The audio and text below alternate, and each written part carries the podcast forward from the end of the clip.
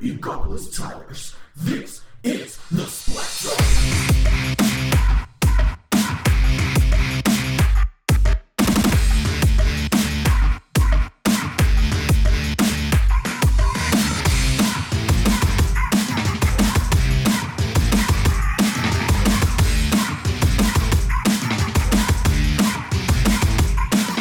to the Splat Zone Nintendo podcast. We are a monthly video cast slash podcast dedicated to bringing you the best Nintendo related topics. I am your host, Nice1983. And I'm your co-host Mario After Party. And guys, today's episode is a special one.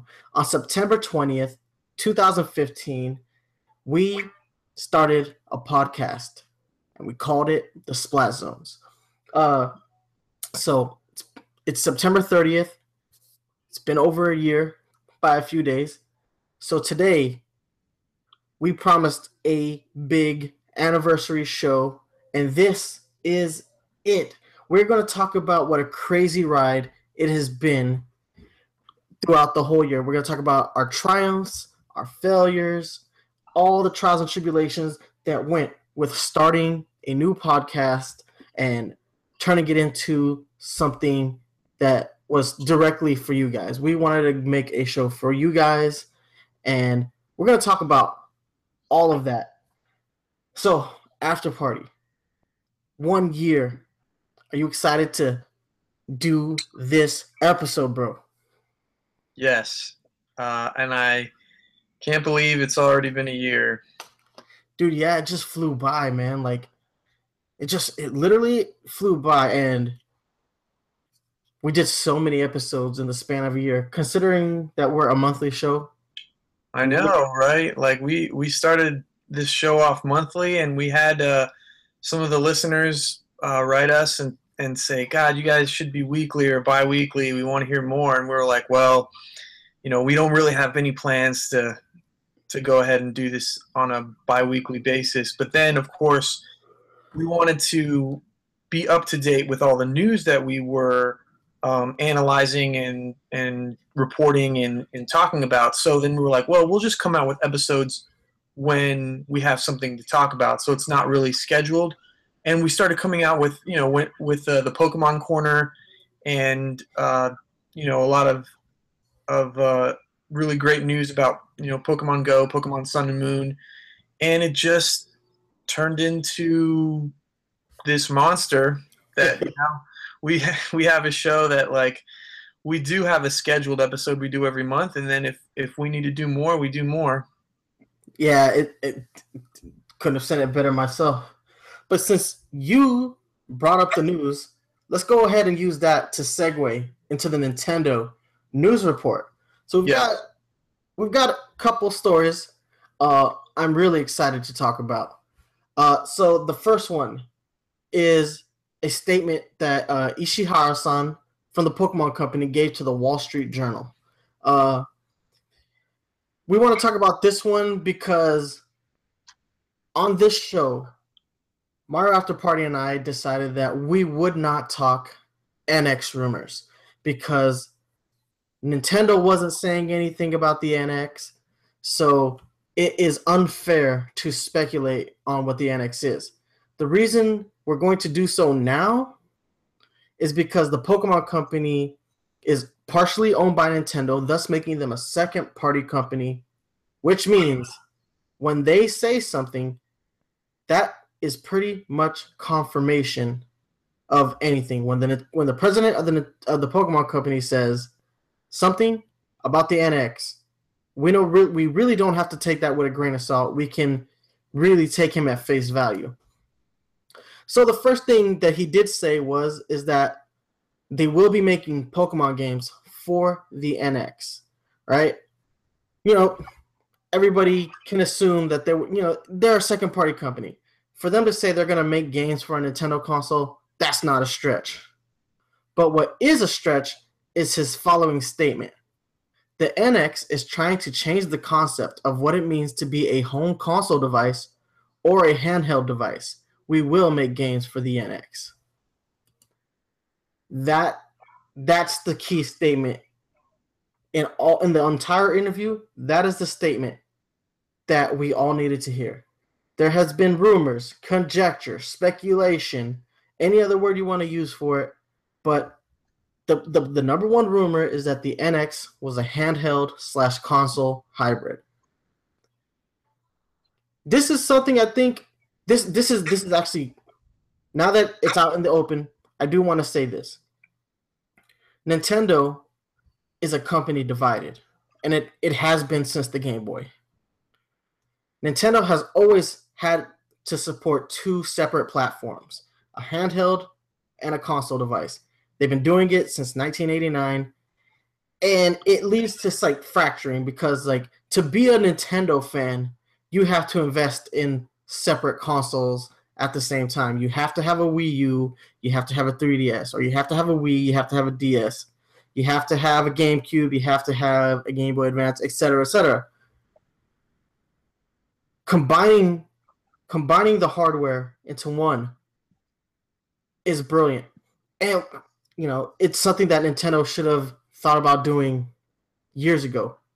One console to support them all. That is that's great. Great news. And it's awesome to hear that kind of confirmation from Ishihara.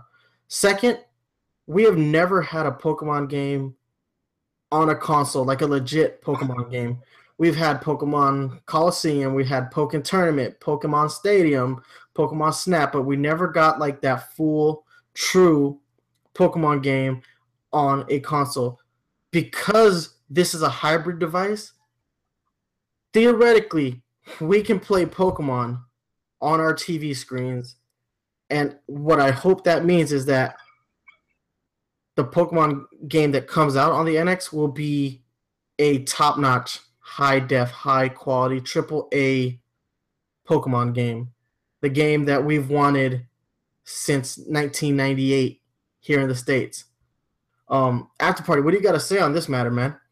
Well, it'll be a little easier to kind of speculate on what the next uh, Pokemon game is going to be like in the main series. Uh, it does look like it's going to be on the NX because if the NX is a console and handheld hybrid, um, that is definitely going to change a lot of things, at least in the Pokemon universe, because we're going to have a game that is on Nintendo's you know most powerful console. And previously you know they have been exclusive to handhelds. So it's interesting. I don't really know uh, i kind of want to see more about the nx when nintendo finally decides to unveil it before i start to speculate on on you know the the next pokemon game because i really you know i got to see how the system works and and what you can do with it. But I mean, I like the idea of it. It sounds great, and um, the NX sounds like it's going to be going into uncharted territory. Um, this is a huge a gamble for Nintendo, and it's one that could make or break the company. I think that it, will be successful just because Nintendo um, is not going to let themselves screw up twice.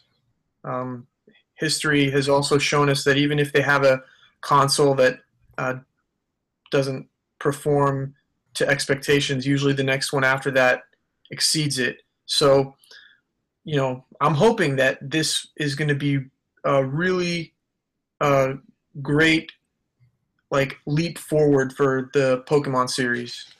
Not just that, but let's you know, let's think about it. There have been years where Nintendo's handheld consoles have kept the company afloat. I mean, I think we can point out two eras in Nintendo's life lifespan uh, that we can clearly say where their handheld kept them alive. Uh, during the GameCube era, um, the Game Boy Advance kept Nintendo above water, you know.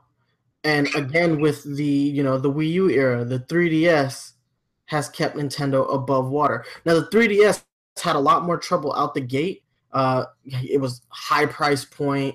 Launch titles didn't get titles that were supposed to be launch titles got pushed back extremely far. Kid Icarus being being the main culprit on that end, but Nintendo's handhelds They they know how to make a, a handheld thrive, even in this era of smartphones and you know tablets.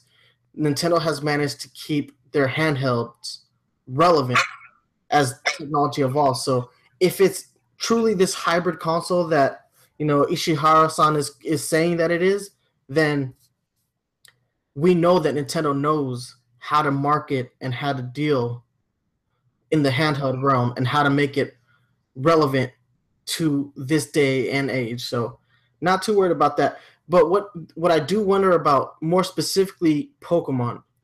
So we didn't get an enhanced version of X and Y. Instead, they jumped straight into Pokemon Sun and Moon. Would it be fair to say that I'm and this is just speculation. This is just me making, you know, a prediction. I would like to think that Pokemon Twilight, which is what I'm gonna call the the enhanced version of Pokemon Sun and Moon, It's a good name. will be on the NX. Doesn't take too much work for them to, you know, do extra enhancements. Put it on the NX. I'm calling it. The name is going to be Pokemon Twilight, and it will be will appear on the NX. Um, that would be interesting, but the problem with with that is they have to be compatible with the ones on the 3DS. So if you put it on the NX, that means the the NX is going to have to have um, a really strong support as far as compatibility to the 3DS is concerned. So I don't know. Um, Considering that the that the the 3DS can be used as a controller in Smash Bros on the Wii U, I'm certain that they can figure out how to at least give us basic functions of of trading and whatnot in in, in the Pokemon game. I personally don't think that they're, you know, going to release if if it is Pokemon Twilight, if they do come out with a third game, I think they're just going to release it for the 3DS because when they do make a Pokemon game for the NX, they uh, they probably want it to be big and they want it to really blow people's minds. So they're probably just going to save it for the next generation. But that's just my opinion. So I could be wrong. Um, I've been wrong before in the past. I know we're going to get into some of our predictions we've had over the show, um, speculations. Uh, I know that I was listening to the first episode. Um, we were talking about all this Pokemon Go stuff, and I remember uh, there was a part in the episode where we were talking about the Go Plus, and you were like, "I think it's going to be hard to find because, you know, like it's going to be one of those things like the amiibos where where people just you know they can't get their hands on it and it's going to be sold on like Amazon or or uh, eBay for like a hundred dollars. And I was like well I was like I don't think people are going to use it as a collector's item. I think people are going to be using it um, just to play the game. So why would there be a shortage? Oh well I didn't think that obviously because Nintendo didn't make enough for this damn game so I was wrong on that one, and you were totally right. No one can get a freaking Pokemon Go Plus anymore. I didn't get one on day one because I still, when it when it came out, I was like, eh, I'll I'll just go a couple days later. It's it's not going to be that hard to get. But should have known that Nintendo never ever has enough when something is popular. So I'm just gonna have to wait. But anyway, sorry. Back to the main point. I got mine. I got my Go Plus. yeah but back to what you were saying i i think nintendo's going to wait to release uh like the next generation on the nx i don't think they're going to do it with uh the enhanced version of sun and moon but we shall see All right. Well, speaking of generations, let's go back in time. Or maybe not. Maybe we don't have to because Nintendo has been kicking ass on the retro console front, man. So last up last month we talked about you know Nintendo's status as a pop culture icon and while we were talking about that we were talking about the NES uh, Classic Mini. It's you know you know for those who are new listeners, let's just go ahead and break it down. The NES Classic Mini is a plug and play miniature NES console. 30 preloaded games. Um, and the best part, it looks just like an NES, and it comes with two full size NES controllers that plug directly into the system, or they can be plugged into the bottom of a Wiimote and be used as classic controllers on the Wii. They're going to be selling those controllers separately as well for 10 bucks a piece. You get one with the system. I thought that was brilliant. When they announced that system, it's brilliant. And people went crazy all over the internet. Nobody has had anything bad to say about it because, yes, it has 30 preloaded games, but all 30 of those games are literally gold. They are 8 bit gold. And it's it was an awesome idea. And, you know, I have a few of those games already, but aesthetically, to have like an NES in the house again it, it was it, it sold me instantly. I'm like, oh my god, I can have an NES and I can set it right next to my original NES. I can have them side by side, and I was like, that's awesome. How so much was it again? It's gonna cost uh fifty nine ninety nine, so sixty bucks for thirty games, one controller, and the console. It's not a bad price. It's actually fairly reasonable because you would spend if you were to go on the eShop and buy all thirty of those games, you spent more than sixty bucks. Oh yeah, definitely. I mean, and there are some games out there. You know, if you want to buy like a, a brand new game for one of the newer consoles, you can spend you know fifty or sixty bucks. So that's uh, I think that's a great price and it's a great idea. The nostalgia factor is pretty huge, so they're going to be getting a lot of '80s babies buying that. But uh, I'm oh. definitely interested in it as well. It's like I like I said the last episode. My cousin, who's nine years older than I am, we don't have very much in common. But when he saw it, we started talking about it at the dinner table, and he's like, I'm buying two. I'm buying one for me and one for my 15 year old because I want him to play those games.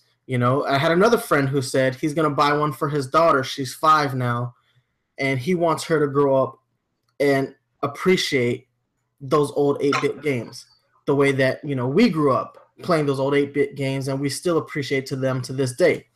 But Nintendo, in a moment of sheer brilliance, has expanded upon the idea of this mini system. So, yesterday, Nintendo announced the Famicom Classic Mini. It is a miniature Famicom top loading system, and it is as gorgeous as the original Famicom was. It's like the same design. The controllers mount to the system the way it used to. It's brilliant. You've got those glorious colors, the red and the beige. It says family computer on it. You've got your power button, your restart button. It is beautiful. And, you know, it also comes preloaded with 30 games. I think the list is actually a little bit different than the games that were um, announced for the American NES Classic Mini because you know the the NES library in Japan is slightly different than the one we got here in America because NOA, you know, if you read the book Console Wars, uh, Nintendo of America's, you know, they only wanted the best possible games to come out on the NES, so not every game that was made for the Famicom got translated over to the NES. So I think their list varies a little bit, but I'm not sure. But the brilliance of this is is that you know they didn't only America and Europe had the NES and Japan got the Famicom. It is it is brilliant that they were smart enough to market separately to each region. So America and Europe are getting the the NES Classic and Japan getting the mini and it's like damn Nintendo. Yes. It's like finally Nintendo has figured shit out, figured out marketing, and figured out how to do it in the best way possible. It only took them 127 years. Well, and it's also um, important in the preservation of video game history because it really helps to preserve the history of those old 8 bit games and keep them fresh in you know for a new generation to be able to experience them as well. Not just that, but the, because they chose those classic designs, you know, there are kids who have never seen an NES. There are kids who have never seen a Famicom, and they may never go to a place where they can see them. You I've know, never seen a Famicom. I have only seen a Famicom once, and it was in a museum. So that's that's something where I've only seen one, and it was in a museum. So it's awesome to know that they're making it. Now, here's my conundrum, though, is that I've already pre-ordered my NES Classic Mini, but because the Famicom, I I always loved the way the Famicom looked. I prefer the NES look because that's where I grew up on. But the Famicom was a very sleek device, considering that it it's like 80s sleek. You remember when like in the in the 80s that cars were more boxy, but they were considered stylish back then? oh yeah, the Famicom is stylish, especially the Famicom Mini with the you know the way that it looks. Um, that the one they're going to release is stylish too. It looks really good. The only thing that's a little different between the two variations, so with the NES Classic Mini, the controllers are going to be the same size as they were on the NES. The Famicom Mini actually has mini controllers. Um, and the reason it has to be that way is because the controllers actually dock onto the system itself. So they dock on the sides of the of the system. So they had to shrink the controllers in order to make them dock. Uh, I don't have necessarily giant hands, but I've got fat hands. So I wonder what it's going to be like to be playing on a small controller. I still think, even though the NES controller is a decent size, it's still a relatively small controller, especially when you consider the size of the controllers we have nowadays. But it's a brilliant, it's brilliant marketing, and I, I'm loving the Famicom uh, Classic Mini. And as soon as the pre-orders go up on Amazon, I'm gonna I'm gonna import this because I have to have it sitting next to the NES Classic Mini. It's I'm excited about this product, man. I really am. Well, yeah, you're right. Controllers have gotten bigger. I mean, I think the Wii U gamepad is the largest controller in video game history.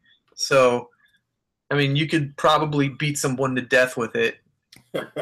But yeah, um, I think it's a great idea too. Um, with that, let me uh, slide into the third news story of the week. If you guys are as amiibo obsessed as we are, and really it's mostly nice one, not me, but um, they are re-releasing some of those hard to get amiibos. Gold Mario, Lucina, Pit, Samus, Mega Man, and Sonic are all going to be re-released on Friday, October the 14th. And Lucina is a Best Buy exclusive. Um, Best Buy is also accepting pre-orders right now for all of them, but uh, if you want the Lucina, you're gonna have to go to Best Buy for that one. Um, nice one. Is there anything on this list that you don't have? yeah, I don't have Lucina. I don't have Pit. I don't have Gold Mario. There's reasons for this. All the Fire Emblem characters hard to find. Uh, Pit was Amazon exclusive, so when I tried to order it on Amazon, it was gone by the time I had a chance to order it. And go, you know, Gold Mario was Walmart exclusive, and Walmart from day one has had shitty amiibo distribution. They don't get enough. They don't put them out on time. You know, they're supposed to put them out at midnight the day of, since you know most WalMarts are 24 hours a day. They don't do that. I'm not gonna hang outside of a Walmart for eight hours a day, so I missed my chance on Gold Mario. Super excited that I'm gonna be able to finally get that one on my list because it's been bothering me. I have all of the Mario amiibos. To not have that Gold Mario was eating me alive.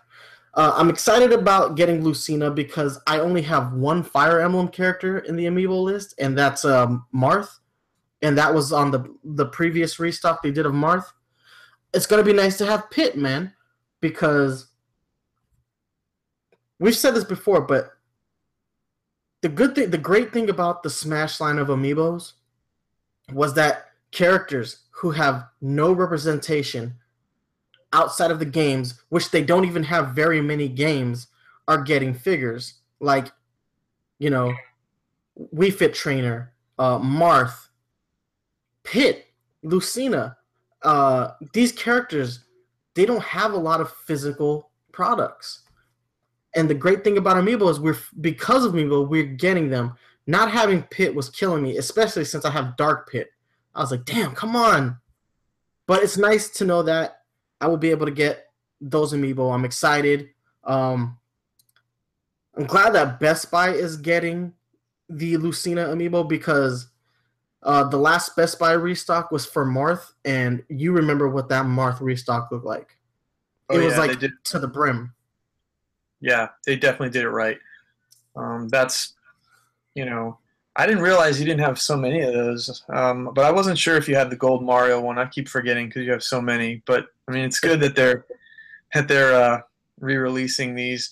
Although, and it's nice that we get to talk about some amiibo news because uh, you know we amiibo news has kind of been like non-existent in the over the past few months, so we really haven't mentioned it on the show.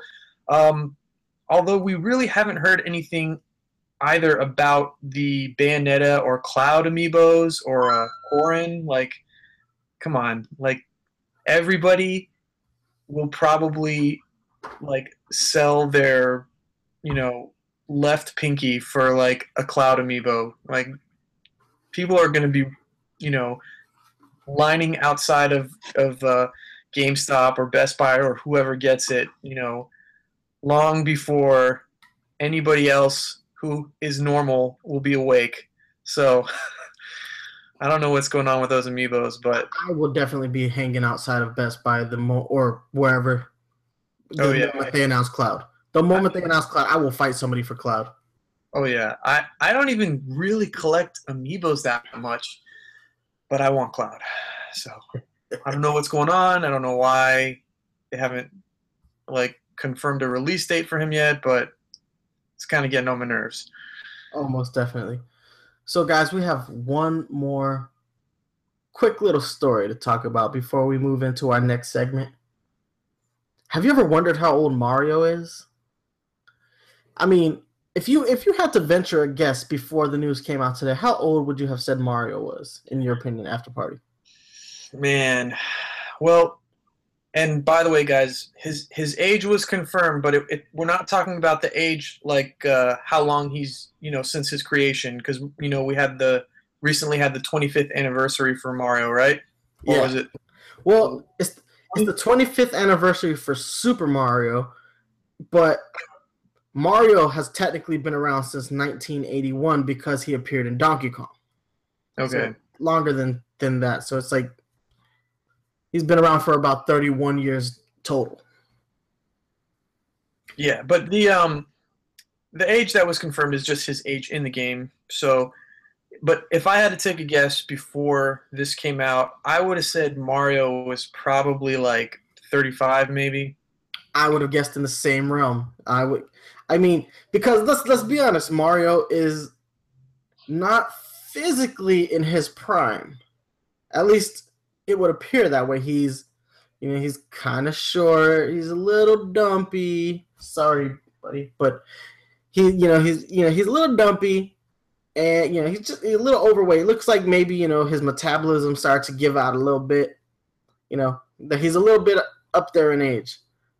But no, man, Miyamoto confirmed that Mario is somewhere to in his mid 20s, around 24 or 25. Yep, they said 24 25. So that is how old Mario has been in all the games we've been playing, which, you know, I guess it's good to know, but uh, that was a nice little tidbit I thought we'd share with you today. Let me tell you something. I did not have a mustache that thick when I was 24 25. I'm going to be 33 on Monday, and it's still not that thick. That's that. I I mean, I guess he really is Italian. Must be. All right, guys. So that's the Nintendo news report. So let's just go ahead and slide into our next segment. What are we playing? So, let me just go ahead and I'll jump this one off. So, I've been playing video games with my girl still.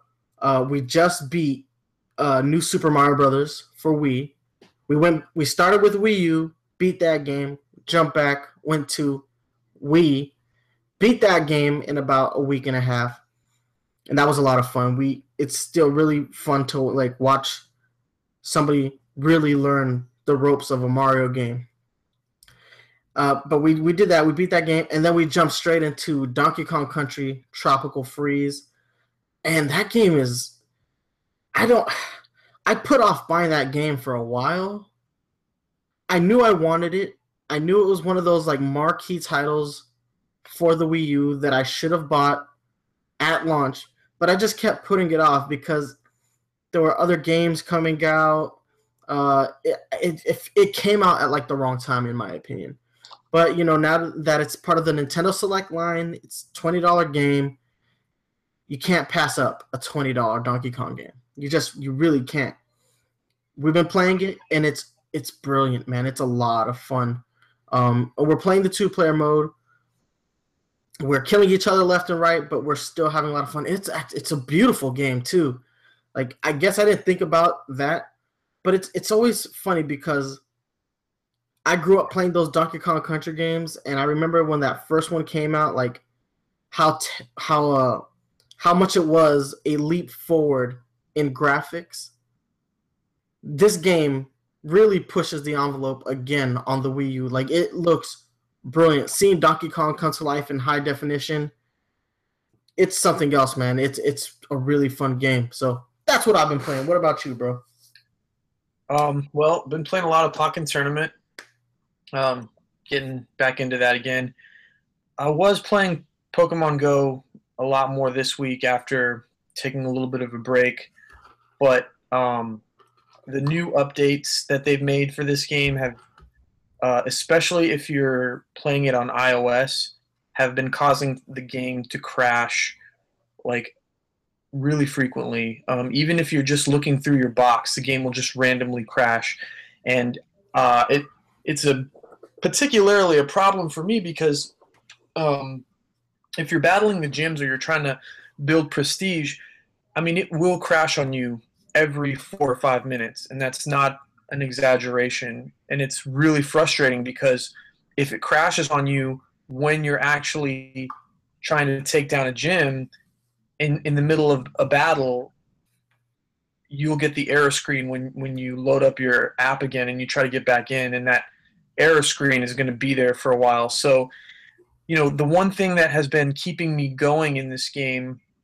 has been the competitiveness of, you know, trying to, you know, take down uh, gyms and just like team pride. But the the bugs in this game are really killing it for me. So, you know, it's it's been really frustrating, and I don't think I'm going to be playing the game very often until they fix the bugs because it's it's just almost unplayable.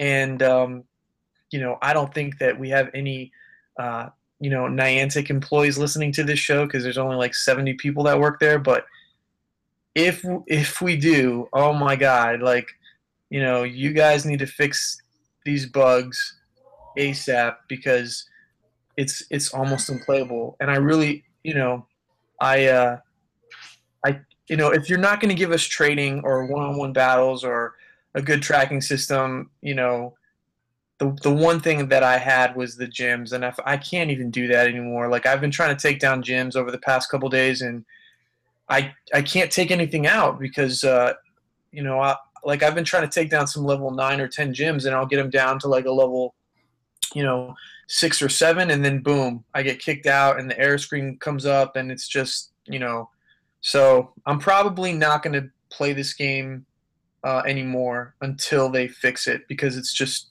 it's too irritating. So I guess for what I'm playing right now, it's really mostly a Pokken tournament. That's true. Yeah, we had a pretty good session last night too. Yeah. Yeah, we played for like four hours last night. Well, you played with me for four hours, then you went to bed, and then I stayed up for like two and a half more hours playing. I've been awake since six o'clock Thursday morning. All right, but that'll take us into our next segment. Let's just go ahead and segue into our Pokemon Go stats. I'm currently at level 28. I finally leveled up. Uh, it was a long time coming. I had to do like a very large mass evolve. I ended up evolving like 80 Pokemon total. Uh, my buddy Pokemon is still a Dratini. I currently have, let's take a look here. I have five gyms. It's you know it's down from the the the eight that I had last time we did a show, but you know I fired some shots on on Facebook, and since I've done that, the other teams have been coming after me pretty thoroughly. But you know I'm still holding down five. Three of them are level ten gyms. I'm I'm still I'm still challenging y'all. Find my gyms. Come and take them out. I'll get more. You can't stop me. um, and let me go ahead and pull up my Pokedex real quick. I have a 137 of 138. I finally got a Dragonite. Finally. After two, almost three months with this game next week, finally have a Dragonite. Frustrating, but it's finally done. But I'm keeping Dratini on as my buddy Pokemon so that I can power it up to new heights. After party, what are your Pokemon Go stats like for this week? So I have zero gyms right now because all my level nine and ten gyms got taken out like within the last two days. I don't know what's going on, but I guess the other teams just got sick of looking at them. So and because I can't take any new gyms because of all these damn bugs, I have zero gyms. So thanks, Niantic. Um, I am at level 30 though, because I've I was on the grind, um, you know, really just catching everything in sight. So finally got to level 30. Max revives are super helpful, guys. If you haven't made it to level 30 yet, um, they really save you a lot of potions because then you can just let your Pokemon uh, faint and then you know revive them with the max revive, and you don't have to use potions. So in that sense, um, it's really helpful.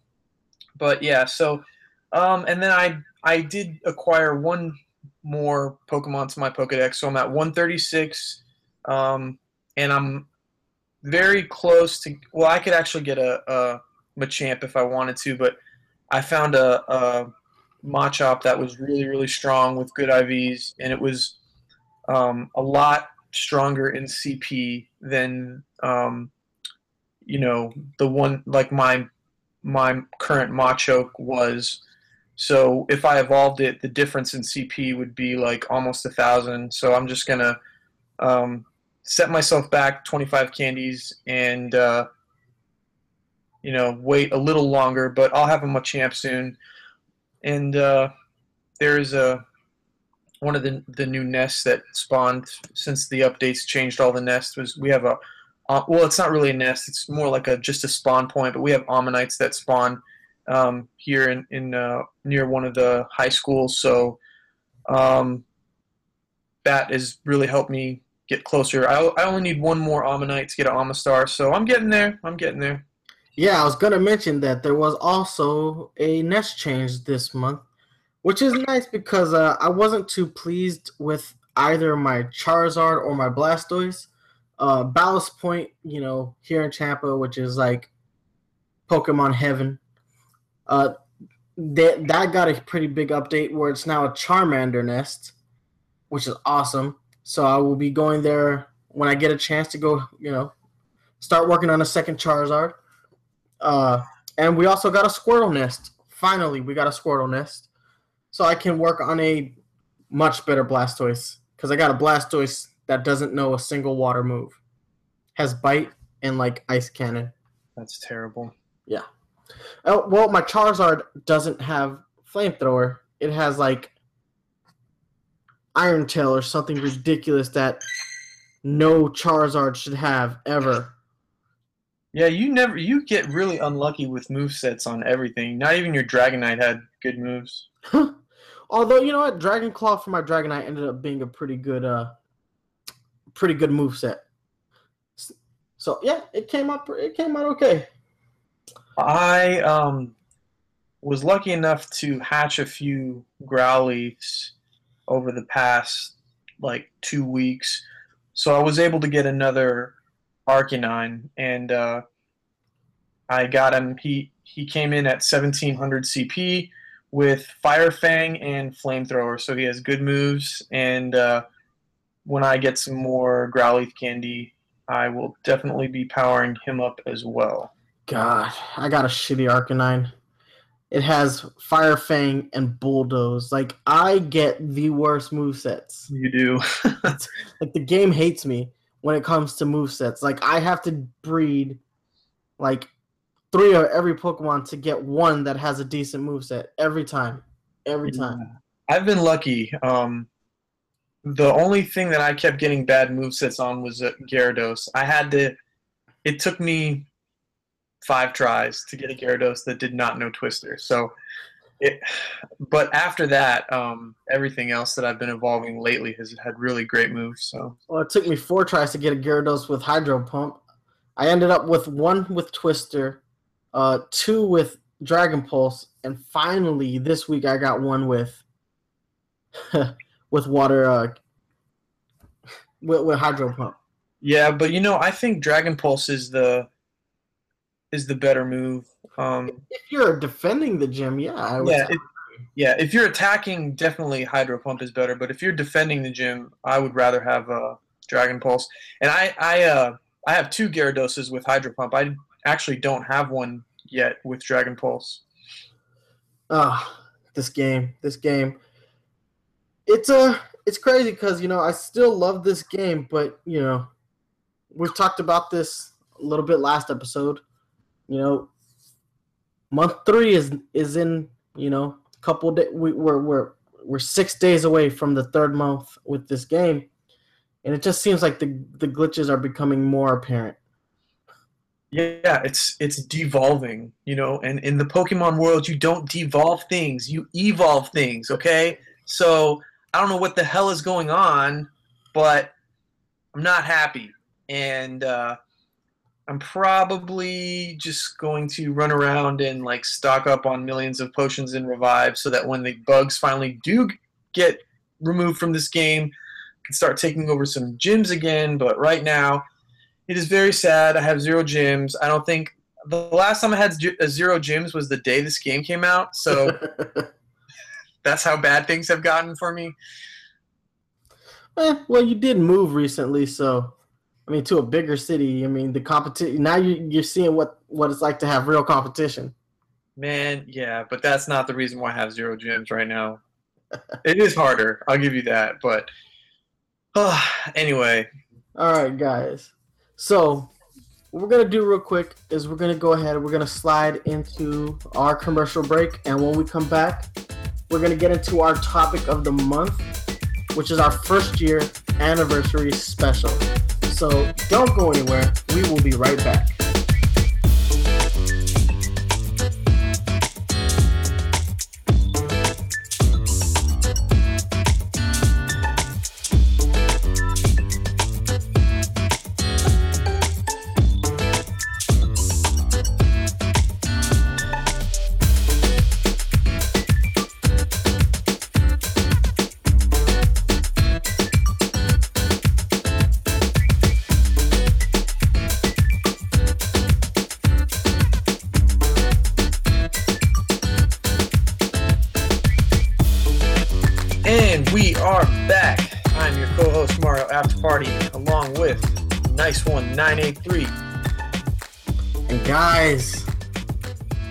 Been promising for the last two months to do a one year anniversary extravaganza.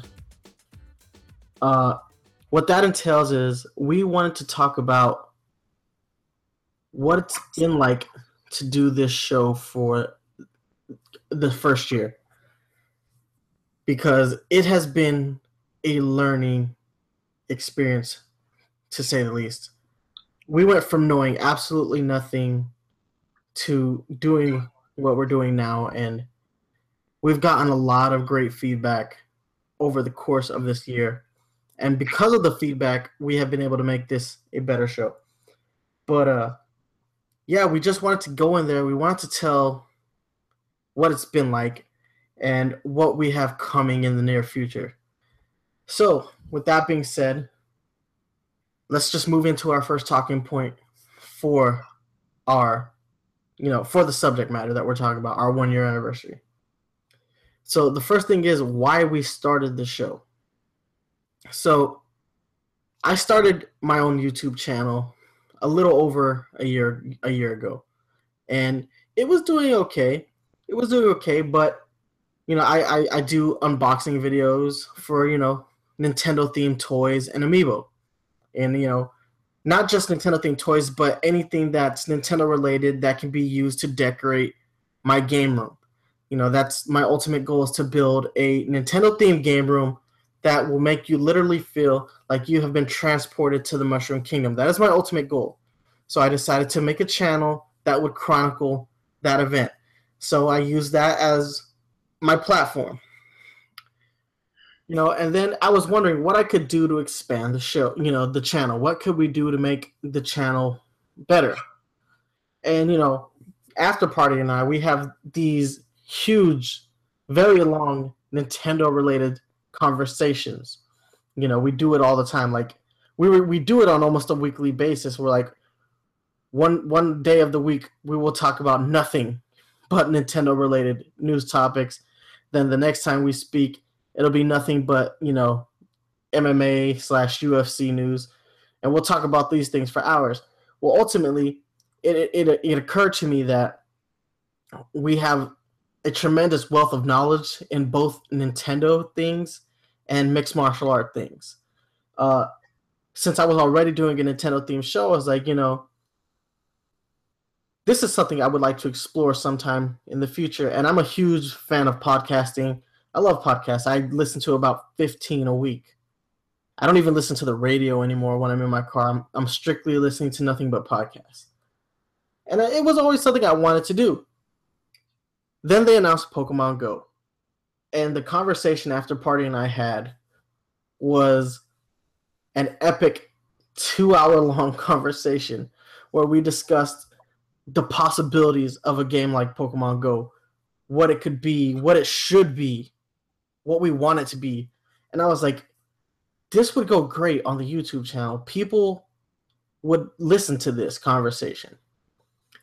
And ultimately it hit me. That's there it is. That's you know, that's something I could do to like, you know, bring people to the YouTube channel. This is something I could do to like expand my channel you know, and it was just supposed to be a one-off thing, you know. We we did it as a video cast, as you know, versus doing it as a podcast because we just wanted to go ahead and give our thoughts on the game, and ultimately we did do that first episode of the SplatZones, and it was a lot of fun. Like we did the show, and then the response was great.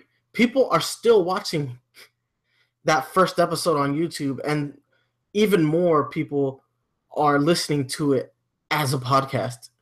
Um, that first episode, it really took off. It, it, went crazy, and I wasn't expecting it to blow up the way it did. But it came out a week after the Pokemon Go announcement. People were ultra hyped about it, and as time went on, people just kept listening to it. So ultimately, I was like, this was a lot of fun. So I hit up after party. I was like, dude, look at how many people are watching this video, and it's over an hour long.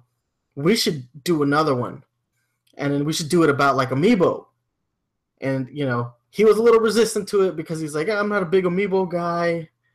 But you know, ultimately, I convinced him to do it after some prodding. We got it done. That episode was a lot of fun, and then we just ultimately jumped into our third episode. You know, we were both doing a lot of competitive Smash at the time. We did that.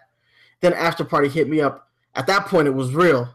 And he's like, dude, we should do like an episode where we do like our top 10 video games of all time. And i don't know the, the whole story behind how we got to the, how you got to that how you chose that theme but you can go ahead and tell that better than i ever could.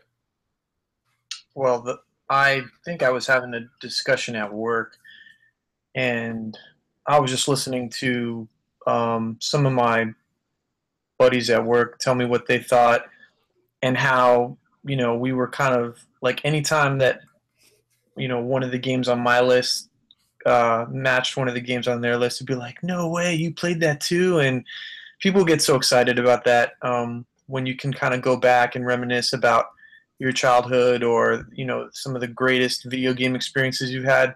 I thought that would be a good theme for the show.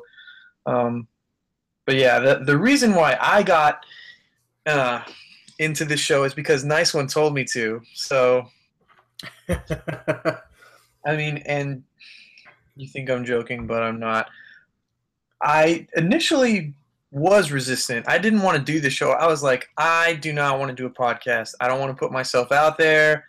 I, you know, I don't know why, but I, I guess I was just being shy. But um, I, I was a little bit resistant, and so nice one uh, was like, well, it's just going to be one episode, and I was like, okay, just once. And so we did the first episode, and we got a really good response. I would, it was kind of crazy because, um, you know, he was like, "Man, I got like 80 emails about the first episode." I was like, "80?" I'm like, "Did you say eight? He's like, "No, 80."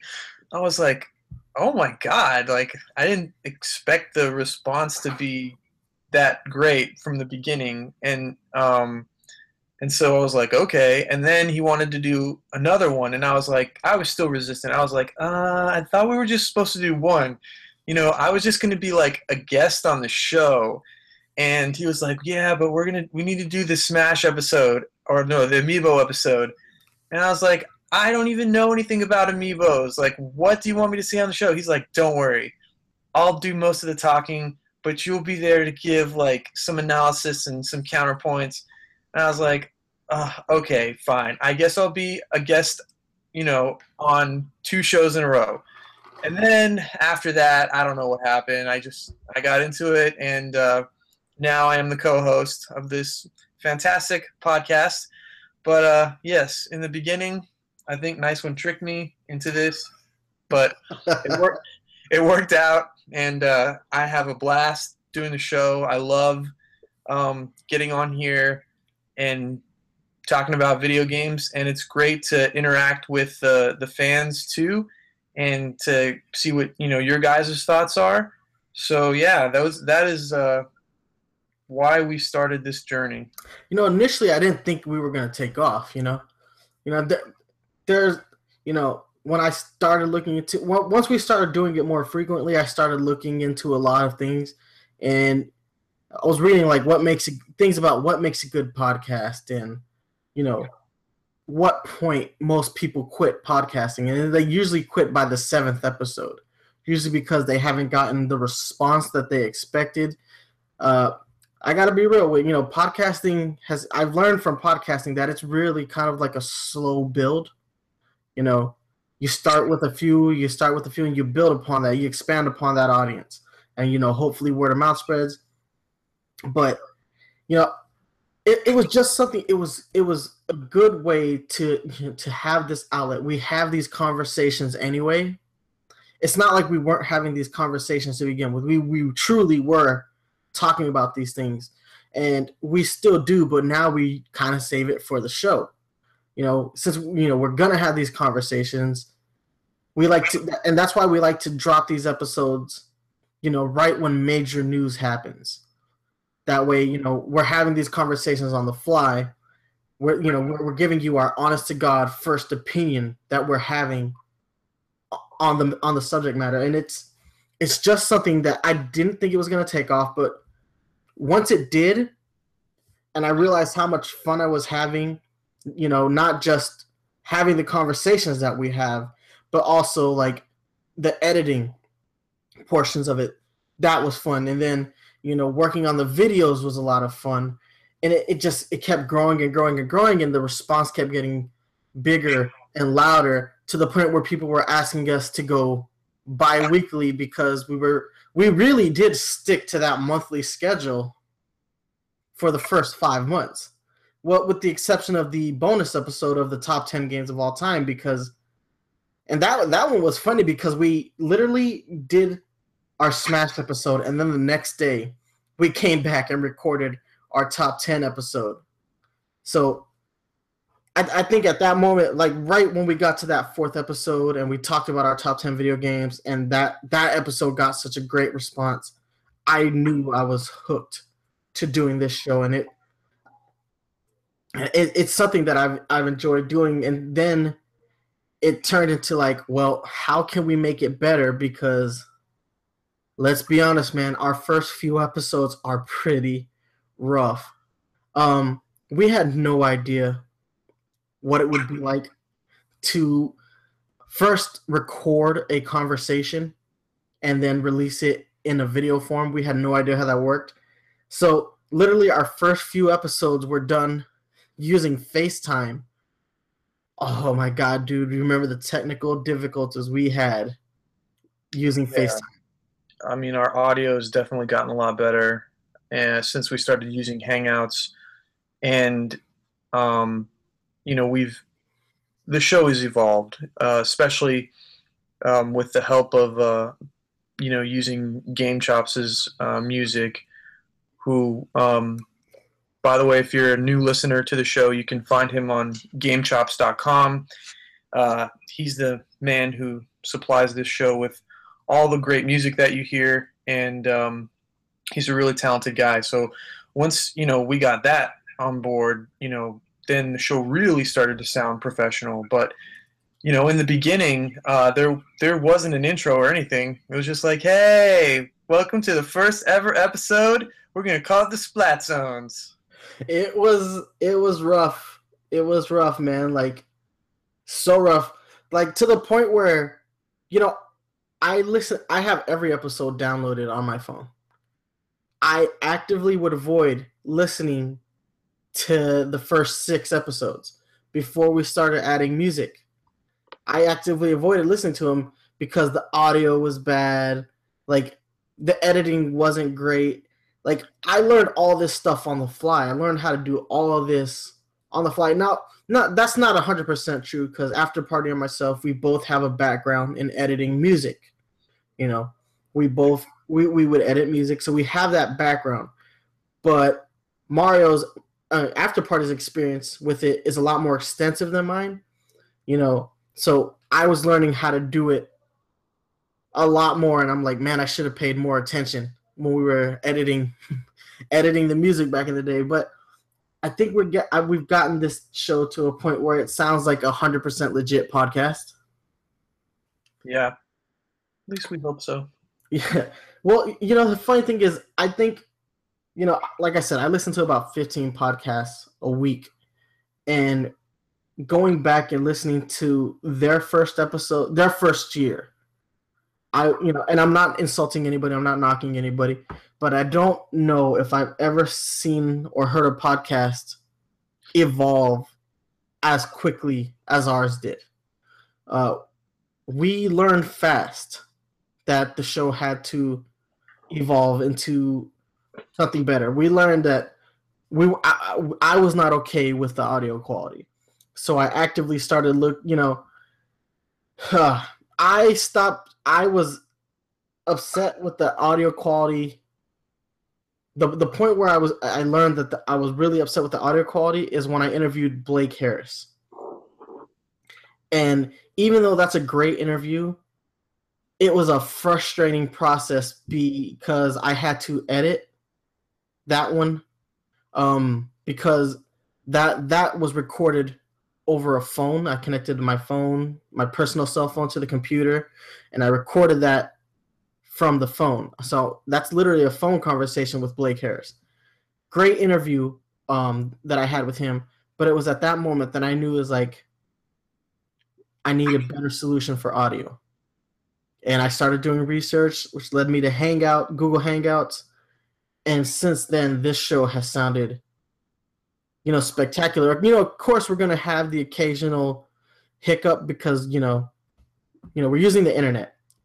Right, So- because unfortunately, your co-host and your host do not live in the same state.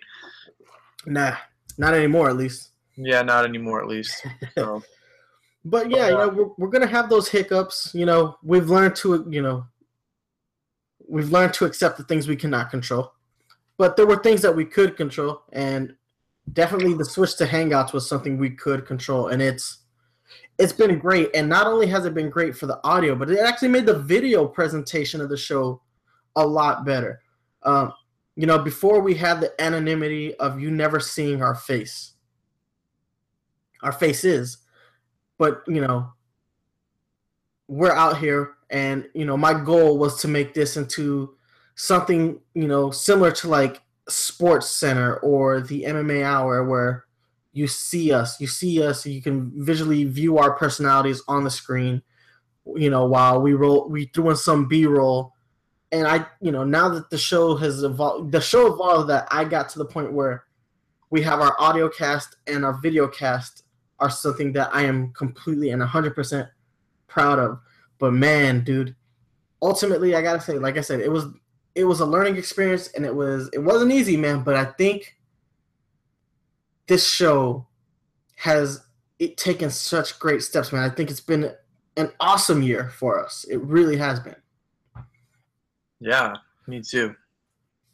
and dude the, like the fan base the fan base man like you guys kept us going especially at points where i don't i didn't think i wanted to do the show anymore in the first year and it wasn't that i didn't want to do the show anymore but it was like it's a lot of work. But then like all the emails you guys send every week you know all the feedback all the liking of the videos you know you know the rating us on itunes you know putting us in the top 10 on stitcher radio in our first week.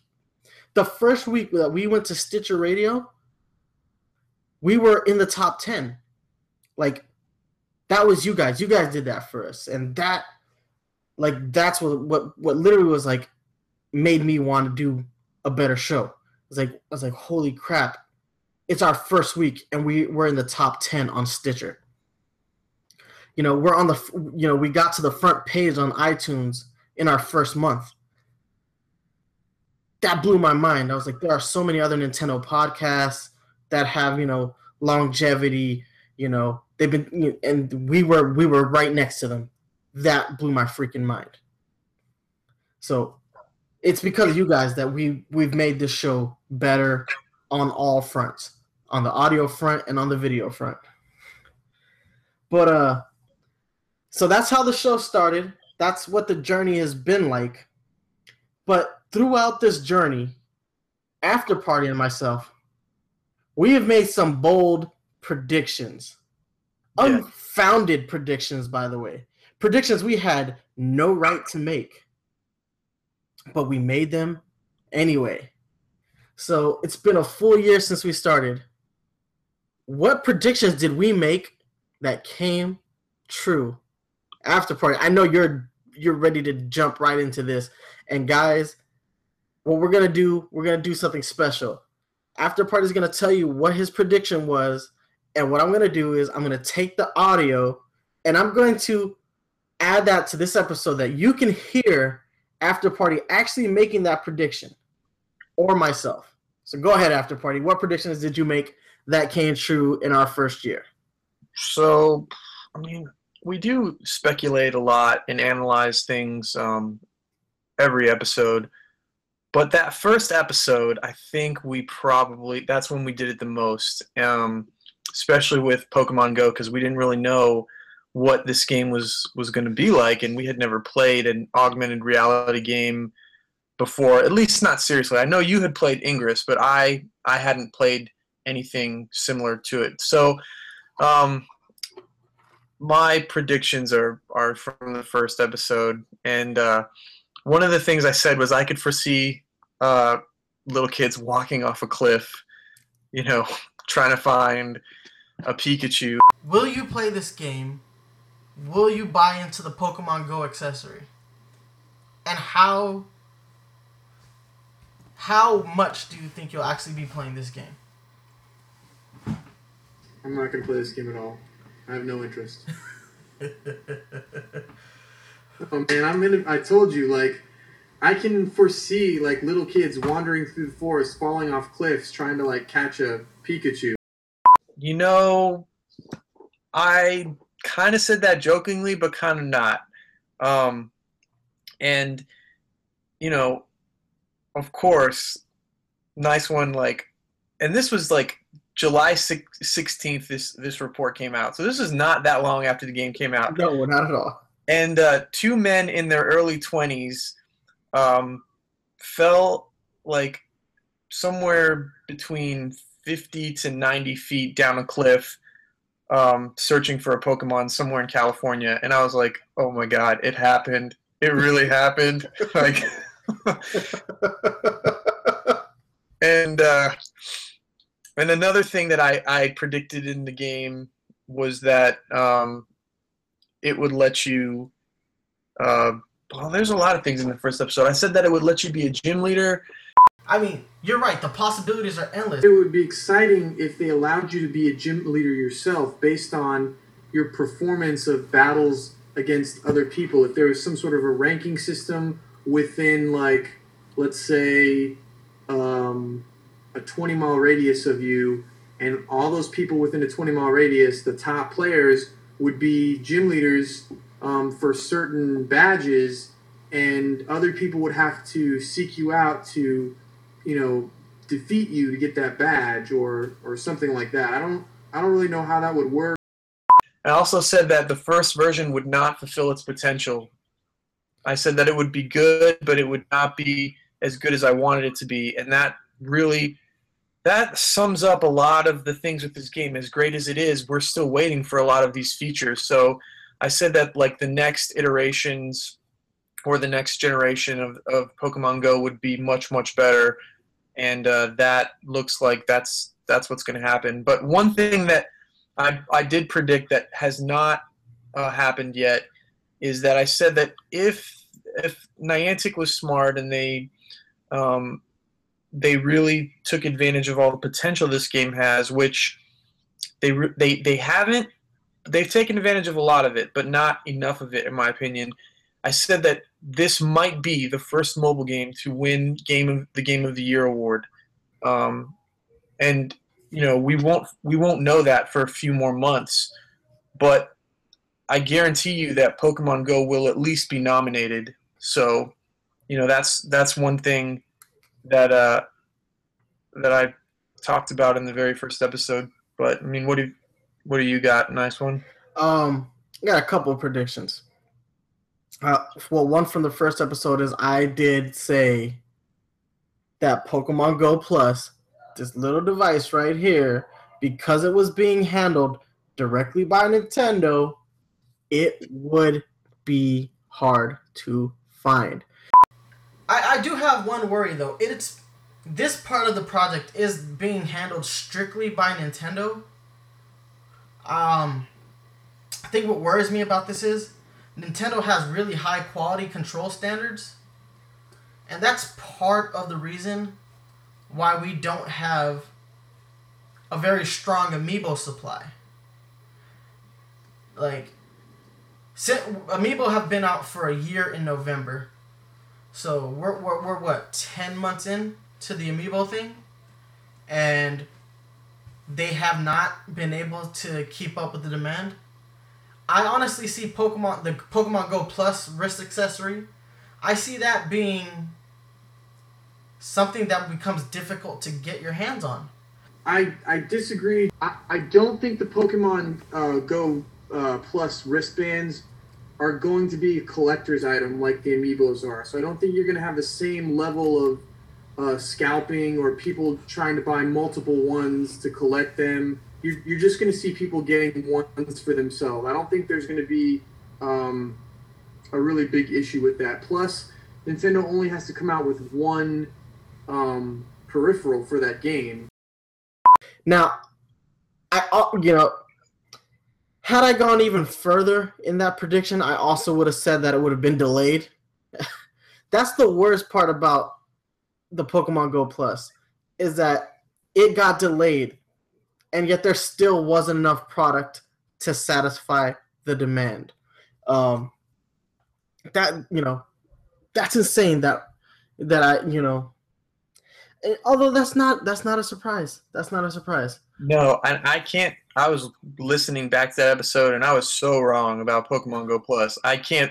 And I was like, why did I say that? Why did I think that it was going to come out on time? Why did I think that there was going to be enough for everybody? Like, have I not been a Nintendo fan for like the last 20 years of my life? Like, come on.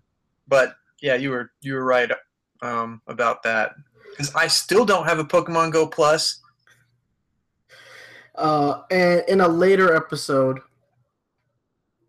I uh, I made a prediction that Japanese Pokken players would dominate the metagame. I said that uh, when we were talking about Pokken Tournament being playable at Evo.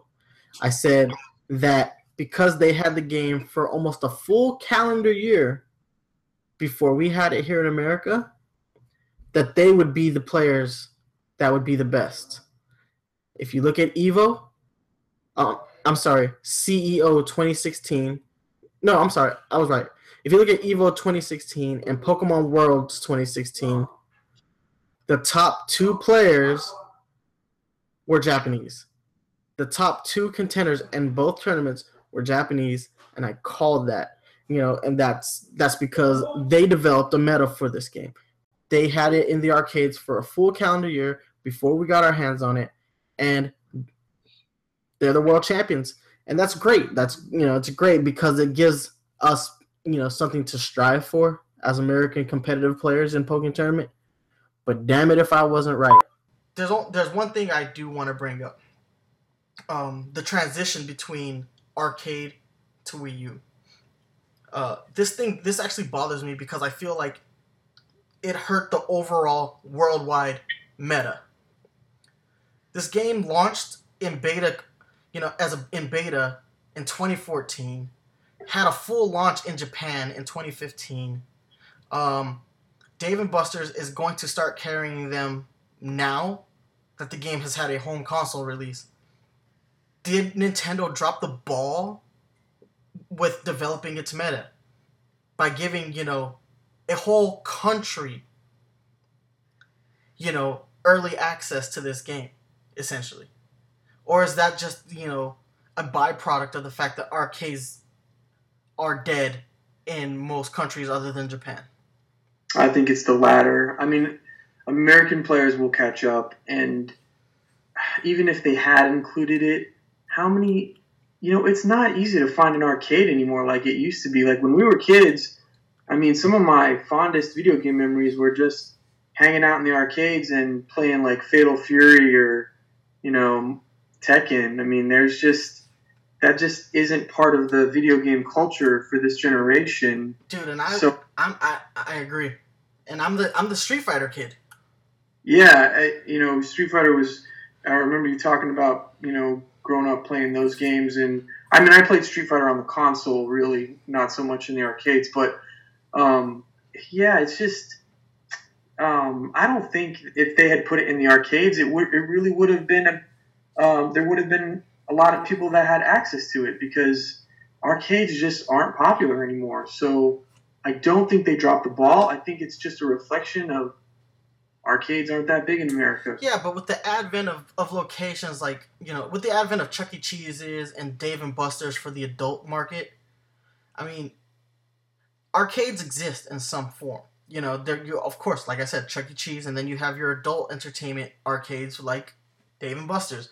I go to Dave and Buster's pretty frequently. I'm going tomorrow. There is a, to me, it, it, it was a misstep, and had they, you know, had they mass announced, you know, announced a mass Pokken tournament arcade cabinet for Dave and Buster's like across the country, people would go because people are hungry for Pokemon. They've been hungry for Pokemon since 1998. I mean, it's a way to drum up business. It's a way to develop a meta. It's a way. I mean, the thing about the FGC as a whole is that the FGC still lives in arcades. People still go to arcades to play Street Fighter. They still go to arcades to play Tekken. That's where they go to build the meta. That's where they go to begin the meta. They still exist and they still hold that purpose. So I I kind of think that the meta was hurt ever so slightly. It's not so significant, but I mean, Japan basically had two years to get good at this game. Uh, we've We've also made some pretty dumb predictions too. Like uh we we said, you know, that Nintendo would talk about the NX in 2016. They still might. Uh what we got? We got uh, 3 months left in the year. I I don't even think so anymore, man. they have to because it comes out in March. Well, up to this point, we've you know they talked about in, in our first year as a show, we've known we've known about it the entire time. We've known about the NX since the moment we started this show. In our first calendar year as a podcast, they have said nothing. Nothing about it. Oh, we also predicted that Zelda Breath of the Wild would be out this year. Yeah, Wah, wah, wah. that was pretty bad. But you know what? All of our dumb predictions are because Nintendo like screwed us. it's true. Like every time a prediction that we have is wrong, it's because Nintendo's like, I think they listen to us. I think they listen to us, and they like they contradict us. I guess. I mean, yeah.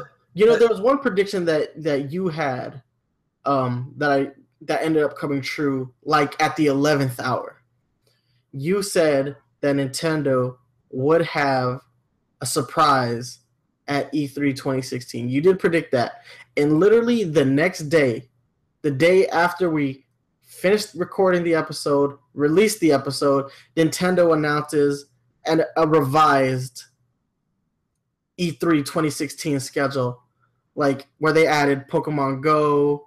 You know, they added uh, Yokai Watch, uh, Pokemon Sun and Moon coverage. So they did, you know, you, that was that was a good one because you know you called that one and, th- and they made that one happen at the eleventh hour, literally hours after we finished recording. They announced a revised E3 schedule, so that one was pretty cool. yeah, like I said, I mean, I've been a Nintendo fan for a long time. I I kind of know how they like to operate, which, you know, once again, why I thought the Go Plus would come out on time and why I thought they would have enough for everybody, I have no idea what was going through my mind that day, but yeah. Yeah. Oh man. It's bad. GameStop employees laugh at me when I go in and ask for one now. yeah, it's not funny. but GameStop employees laugh at everybody all the time because they're elitist douchebags. That's neither here nor there. I have problems with GameStop guys. But let's move on. Let's move on. So it's been a year, full year, full calendar year. We've had some moments uh, doing this show. So after party, what are your some what are some of your favorite moments from this first year of podcasting? Um, well, I think one of my favorite moments was when we were talking about virtual reality and augmented reality, and we kind of had like the aha moment of just realizing the differences between the two, um, and just kind of analyzing, you know, that they're really not like each other at all, and that um, augmented reality is is really going to take off and and virtual reality right now um, it might still be a slow build. So that was one of my favorite um, moments so far um, you know another one of my favorite moments would probably be when we uh, called out some people who were trash talking to us and had to shut them down so you know hmm Yeah, that, that was a that was a good moment. That was a good moment because uh, you know you're either with us or against us, guys. I uh, I think some of I think the moments that were the ones that stood out to me, they come twofold. They really do. Um, I think one of the big moments of the year for me was when we did that that top ten episode um, and you know that's your brainchild but it's really hard when you think about like the thousands of games that we've played throughout the course of our lives to narrow it down to 10 and one honorable mention that was hard. That was hard. Like you, I really had to think about those games and like, why did those games make my list? Like, what was it about those games that was so special that they deserve a place on that list? And then you know, comparing our list to see which games were the same and which games were different, or if we had the same game, the placement of that game, like where did it fall in that in the line, like that led to some debates between us. Like, you know, whereas I had Final Fantasy VII as my number one game, you had it ranked, you know, much much lower on your list, and uh, the fact that we like completely agreed on the placement of Pokemon Gold and Silver, you know, like there are just certain games uh, that you know that probably would make a there are games on that list that probably would have been on anybody else's list, you know, most other people's list. But then, you know, I think we had a few curveballs there too. Uh, like Mario Mario RPG, which is an excellent game, but an over overlooked game. And the fact that we both had it on our list, you know, it shows like how important that game really is. And it's and how unfortunate it is that Square Enix and Nintendo like can't get on the same page so that we can get a sequel to that game. Yeah. Um, and, you know, as far as episodes are concerned, I mean, we have a lot of good episodes, but my favorite one is probably What's Wrong with the Wii U. We got a great response to that one as well, and we really got to go in depth and try to understand why a system fails and why that system in particular failed, and really analyze, you know, everything from the lack of third-party support to the marketing strategies, um, and I mean, I think that Nintendo of America needs to hire us to supervise their marketing department because I tell you what, if if uh, me and you were there and they were like, "Oh, we are going to name the new system Wii U," and we're like, "No, you're not, because that's the same name as the Wii, and no one is going to know that it's a different system."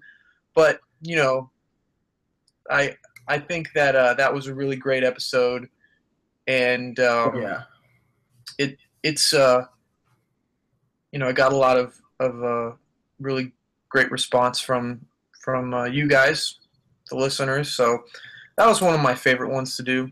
Yeah. You know, we're we're like we love the Wii U and we're such Nintendo fanboys, but at the same time, like when when Nintendo, you know, puts out something that isn't good, or if if uh, if they screw up, you know, we're gonna call them out on it too.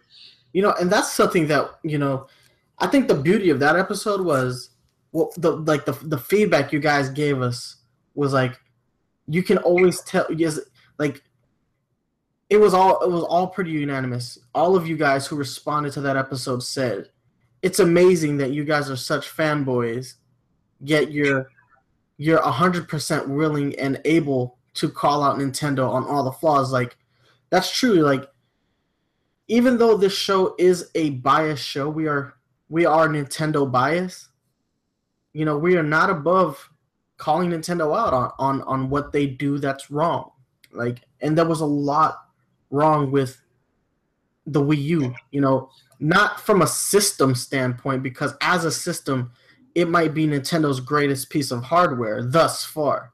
But when it comes to things like marketing and branding and and, and just getting a, better message out there and third party support when it, when you add in all these factors you notice that there is something wrong with the Wii U but it has nothing to do with hardware unless you want to count the fact that it might be that it's underpowered hardware by you know you know Xbox One and PS4 standards that is um as I said, my uh my memories are two you know, my, my favorite memories are twofold. So, you know, these like spontaneous moments that made me really think about the subject matter. So um, you know, like I said, with the top ten episode and like after party said, my next one is gonna be what's wrong with the Wii U is he's right, we did really have to look at the system as a whole and figure out all the things that went wrong in this console's lifespan. So those episodes took didn't take as much research as other episodes do, like our history episodes, like the you know the the, the 25th anniversary for Super Mario Bros. That was a lot of research. You know, the E3 episode that was a lot of research, like because you know we're looking at archives and whatnot, and and looking for archive footage, and we're looking at all these things to figure out how to best present you guys with the information. But when it came to the top 10 episode and the what's wrong with the Wii U episode, it's what we had to it's it was more like soul searching. Well, it's it's more analysis instead of research, you know, yeah, because we know what happened. I mean, it, it's recent en- enough that we can remember it. It's just you have to take that information and um, and analyze why it went wrong. So and then you have to, you know, we have to talk about it and apply it in a way that somebody who's never heard this show or played the system could jump into this episode and really hear from a Nintendo fan's perspective what's wrong with the console. And that and that's what made that episode really special. It's like it's from the perspective of Nintendo fans. We're like we are fanboys for Nintendo. So when a fanboy is telling you something is wrong with the system, you got to take that into account. You have to, you really have to hear what they're saying. And, you know, we said a lot of things in that episode. Uh, and the other thing, the other favorite memories I've had are the interviews. Um, this year, I got to interview two fantastic guests. Um, you know, this is our first year podcasting. One year. I don't know how many podcasts that don't have major financial backing can get the interviews that we managed to get in their first year. So, you know, right before we started the podcast, I started reading a book called Console Wars. And uh, I finished the book after we recorded our first episode. And the console wars were such an integral part of, you know, our childhood. Like you were a Sega fan, you were a Nintendo fan. You really couldn't be both. I know you straddled the line a little bit as a child. You did have both. Uh, yeah, but I grew up overseas, so I was like kind of on the outside of all that. Yeah, but like you know, I grew up you know in te- in Texas, and the, there was a tr- you could see the divide.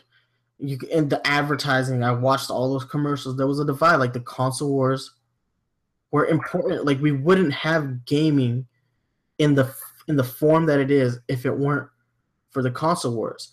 I mean, the funny thing is, is that the console wars never really ended. They just the platforms just changed. Like back in the day, it was Sega, it was Nintendo. Those were the two mighty forces, and it was it was aggressive. It was competition, and it wasn't just you know the games themselves. It took place. You know, the battle went as far as a courtroom when it came down to the formation of the ESRB. Like the the hatred that these two companies had for each other it's it went in sp- it, it it found its way into into a courtroom when the United States government decided that we needed to regulate games. Both companies were spewing venomous hatred at each other during these congressional hearings. Like these console wars were very real, very serious. So when I finished the book, you know, I I loved that book. It was an amazing book, and I wondered what it is like you know, I want to interview Blake J. Harris.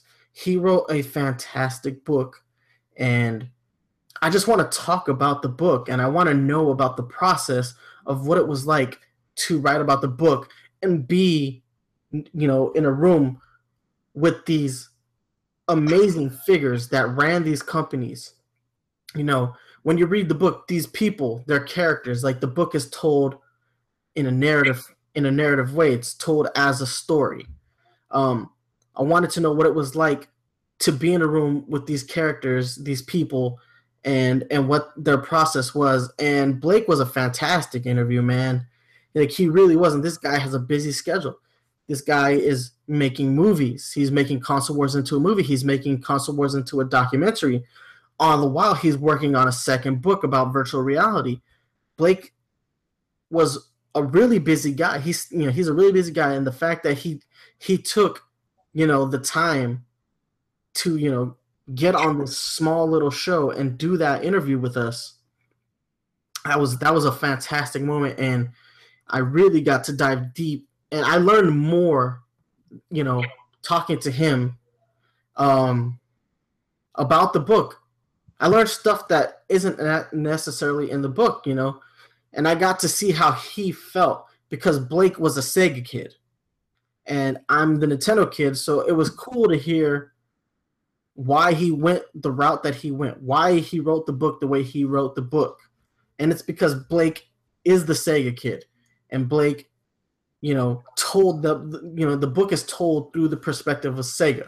So that was fantastic. Um and after talking to Blake, you know, I was like, well, that was awesome. That was an awesome experience. So I wanted to talk to the man himself, Tom Kalinske, the former president of Sega and Tom is a very active Twitter user, very active Twitter user. So I decided to put on my big boy pants, you know, and I, you know, I hounded Tom Kalinske for an interview for two months. I was literally in his Twitter feed asking him for an interview, hounding him for an interview, and I don't know if I wore him down or if he genuinely wanted to do the interview, but he did the interview. And it was fantastic. Tom Kalinske is the most he, he is the most down to earth guy you have ever met, and he had fantastic stories. Like like and everything he you know I would ask him questions and he would genuinely surprise me with his answers. One of my I asked him was like you painted the picture you guys painted the picture of Nintendo making baby games why did you do that? And when he told me because it was fun, I was not expecting that answer. But when I got that answer, it blew my mind. He's like, it was good. It was good for business, and it was fun. I was like, that's that's brilliant. Like it was it was fun, and great interviews. You know, I've had you know, we we've done two interviews in this year, but they were both really great interviews that made for fantastic episodes of the show. Uh, the only thing I wish I could have done differently on those shows are there's two things. I wish I could have gotten, you know, the Tom Kalinske interview with a little bit better audio. I mean, it's still, you know, it still sounds good, but I wish we had figured out Hangouts before I did that interview. And uh, second, I kind of wish that you had been able to take part in those interviews with me. Yeah, it would have been great. But yeah, those are my favorite moments of the years. Like, like these these episodes that like that mean you know they they hold great importance. The the the top ten games of all time. The you know the what's wrong with the Wii U episode and those interviews. Those those are like the moments that truly stand out to me in year one that and the spinning, the, you know, the formation of the Pokemon Corner, our spin-off cast. That was like that's a good one for me too because we got so big that we had to do a spin-off podcast. That that's phenomenal. Well, that is actually a great segue into the next point of you know the evolution of the show and and where we're going to take it. So you want to go ahead and and uh, talk about our upcoming uh, plans for expansion. That's right. Uh, so the format of the Pokemon Corner, the fact that that took off, and there are episodes of the Pokemon Corner that that outperform our standard episodes. It shows us that there is a there's a larger fan base that we can reach in in uh, multiple avenues. The spot will always have the Splat Zones, but uh, what what we're pl- what I'm planning to do specifically is once we put the Pokemon Corner on hiatus. Um, maybe doing something a little bit more specific to the NX, like an NX watch. Uh, this will be a uh, video series that I'm gonna do, where I'm gonna take all the you know NX rumors and I'm gonna analyze them. I'm, I plan on making them about anywhere between seven to ten minute videos, where all the NX rumors that sound pretty legit. I'm gonna go ahead and we're gonna analyze those. Uh, so that's gonna be something that I'm gonna do uh, to expand the brand of the Splat Zones. They will be branded the Splat Zones Presents uh, because that's just something we want to do. We want to associate all these video series that we plan on doing with the Splat Zones so that people who are new to the Splat Zones can associate the Splat Zones and the Pokemon Corner with the podcast and a video series. Uh, I know after party you have something that you're working on as well. Uh, I think you like you just recently started, but uh, I'm really excited for this one for you, man. Like, Yeah, it's, a, so- it's a great idea. Um, well, and this is um, mostly because um, I've noticed that a lot of players on uh, my team, Team Instinct for Pokemon Go, um, even some of the high level players who were like higher level than me, uh, didn't quite realize how to build prestige properly. And uh, so I'm going to do a little segment about how to build prestige, you know, with Mario After Party and um, probably going to go ahead and do a, a video version of it as well. But um, originally, I was just going to do an infographic, and it is going to go over the best ways to build prestige at gyms, uh, and then the best and worst Pokemon to leave at the bottom of a gym because there are certain Pokemon that you do not want to leave at the bottom of a gym if you want to be a good teammate.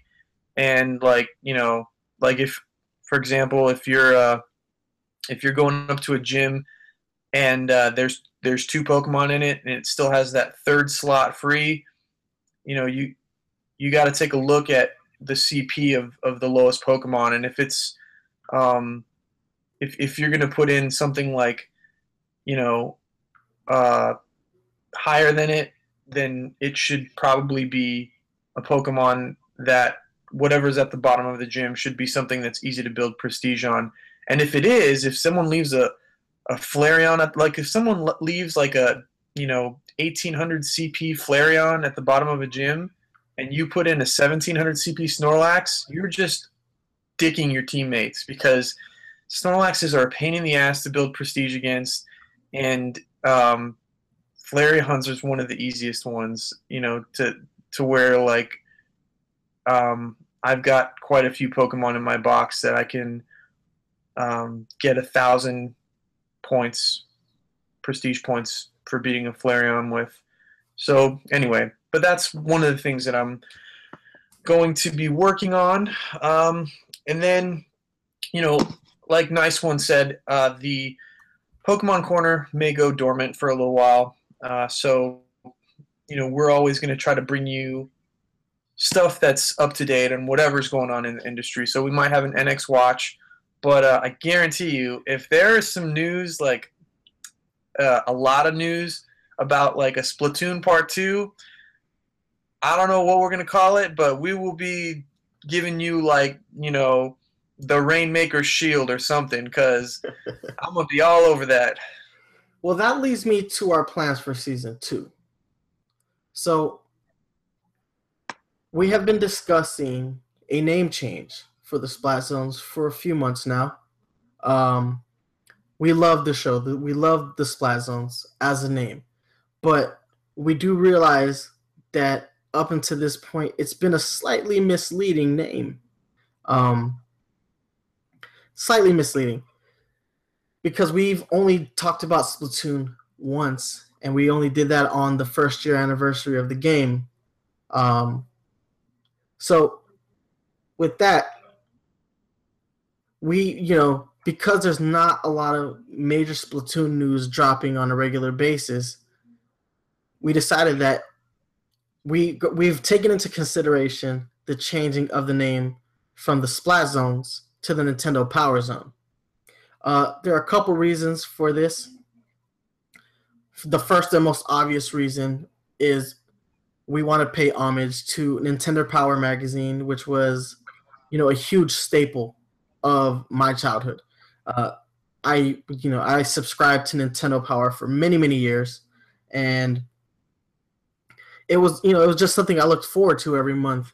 And uh, because this is technically a monthly show, uh, you know, for the most part, like you know, the, sp- the spin-off casts aside, this is a monthly show, so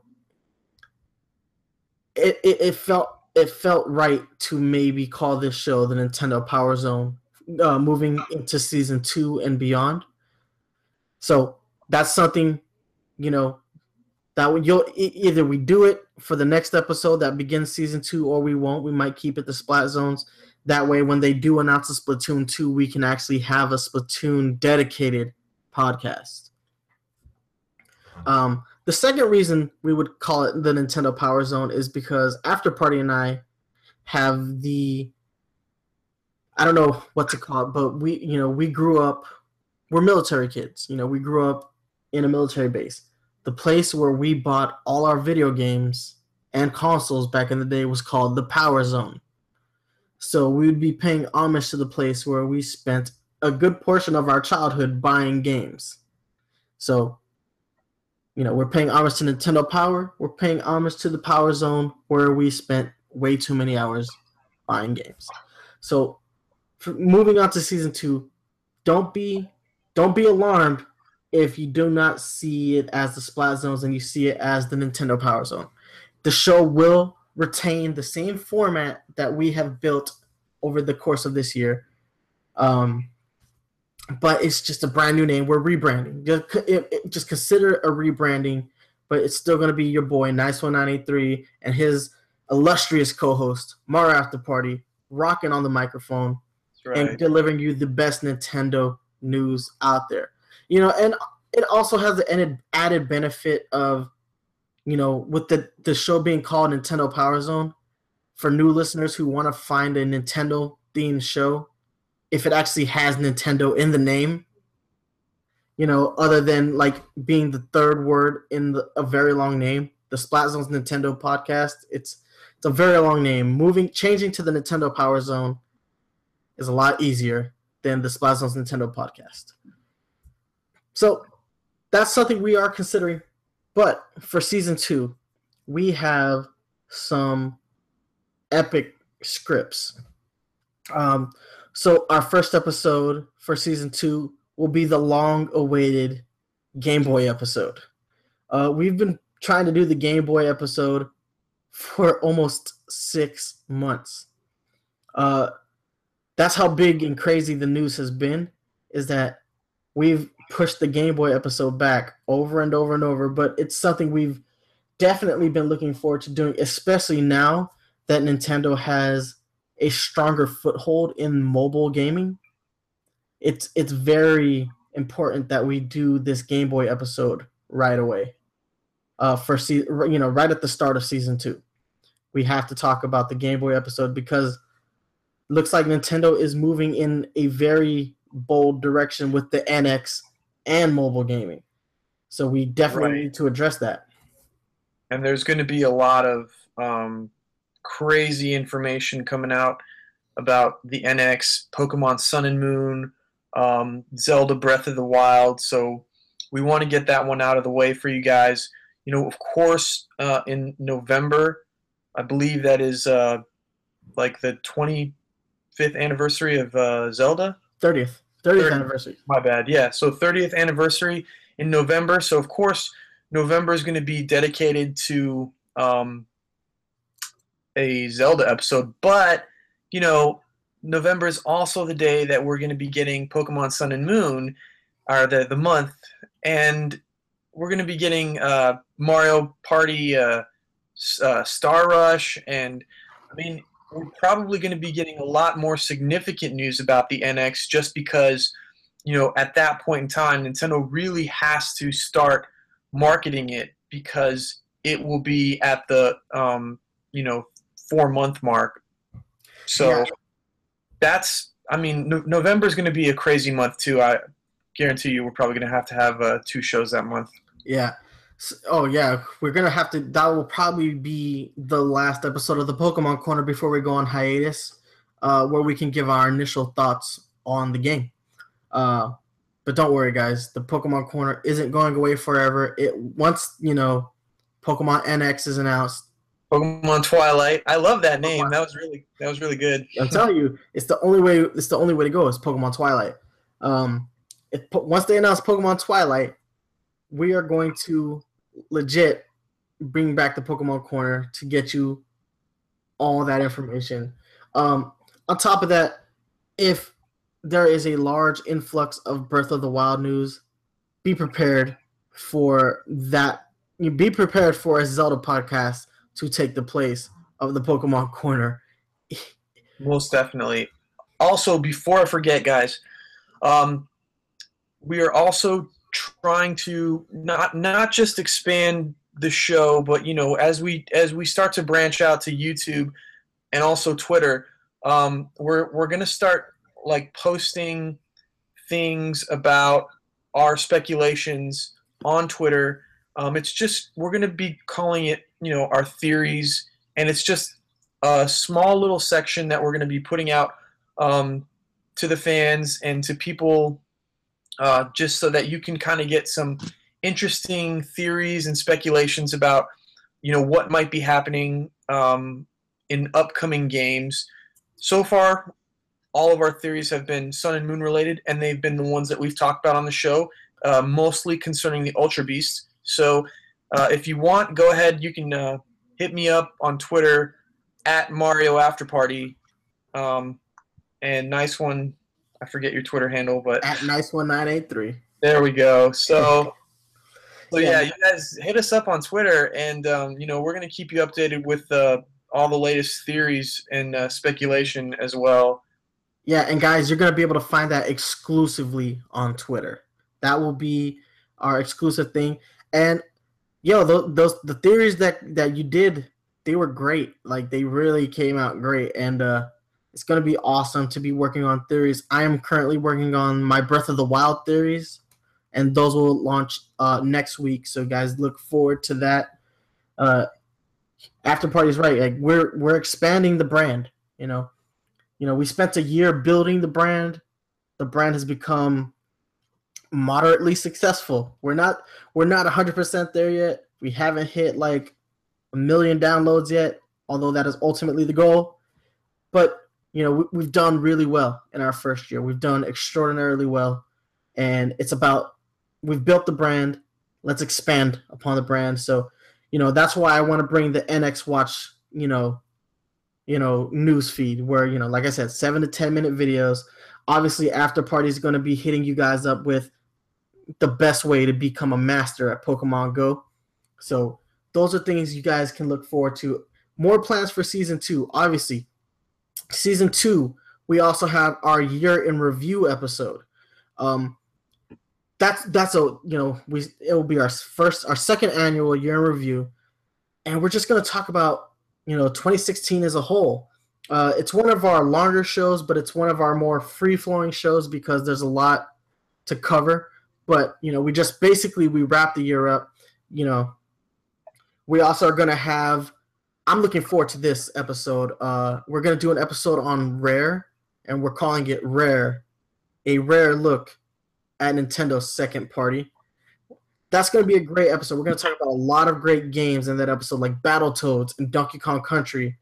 Um, we're gonna we're gonna talk about we're gonna do an episode on Game Freak, where we talk about the history of Game Freak. There is a lot to look forward to. Metroid 30th anniversary episode. We have a lot of awesome episodes planned. We've we've literally scripted the next eight months worth of episodes. And guys, always remember that just because we have scripts doesn't mean that we will not preempt those scripts for major breaking news. We've done it before. We're not scared to do it. Um, so, guys, season two is going to be awesome. We we will potentially be branded as the Nintendo Power Zone, and we will have fantastic, fantastic episodes, and I am always working on getting more interviews for the show.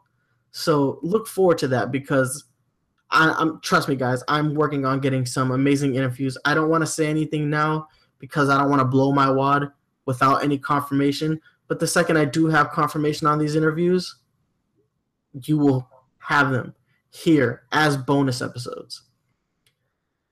Whew. So after party, man. What are your thoughts on the year as a whole, man? Like, what are your closing thoughts on our first year of podcasting? It's been really good, and it's going to get better.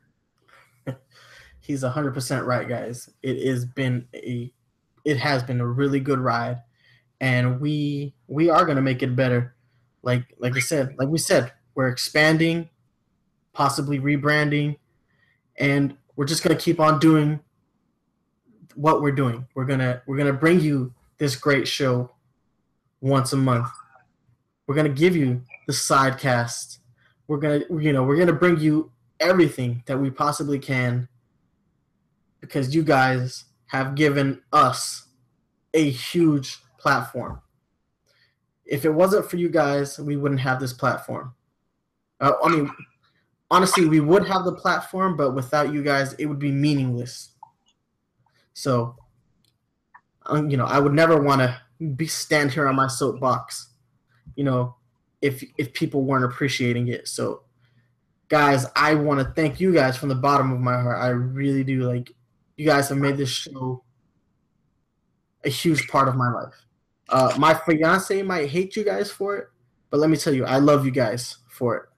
So, thank you so much, guys, for listening every month. And thank you so much for listening to our crazy spin-off show because I know nobody was expecting a spin-off show. Yeah. But with that, guys, this episode is a wrap. So we're gonna hit you up with these social media links, and then we're gonna ride off into the sunset. You can always hit us up on Twitter at nice1983 and at Mario After Party. You can hit me up on Facebook, facebook.com slash nice one 983 game collecting. Go ahead and check out the website, nice one 983.wix, W-I-X.com slash game collecting. You can email us at the splatzones at gmail.com. If you're a fan of the Splat Zones, can always download new episodes on iTunes and Google Play Music. If you want to stream us, we're on Stitcher. If you're a fan of the video versions, stay here on YouTube because that's where we got the awesome video versions. Uh, and guys, don't forget if you're a fan of the music that we play in the beginning of the show, during our commercial breaks, and at the end of the show, go ahead and check out GameChops.com or search GameChops on YouTube because you will find a crap ton of fantastic video game remixes. These guys are the most talented bunch of DJs I have ever, you know, had the you know the pleasure of knowing. They do great work, and they have been a tremendous help to the Splat Zones. So listen to Game Chops. Go ahead and you know, trust me, you're gonna find whatever you want at GameChops.com. That's it for this episode. After party, my brother. You got anything left to say? As always, stay fresh. Stay fresh. Happy one year anniversary, guys. Whoop. Deuces.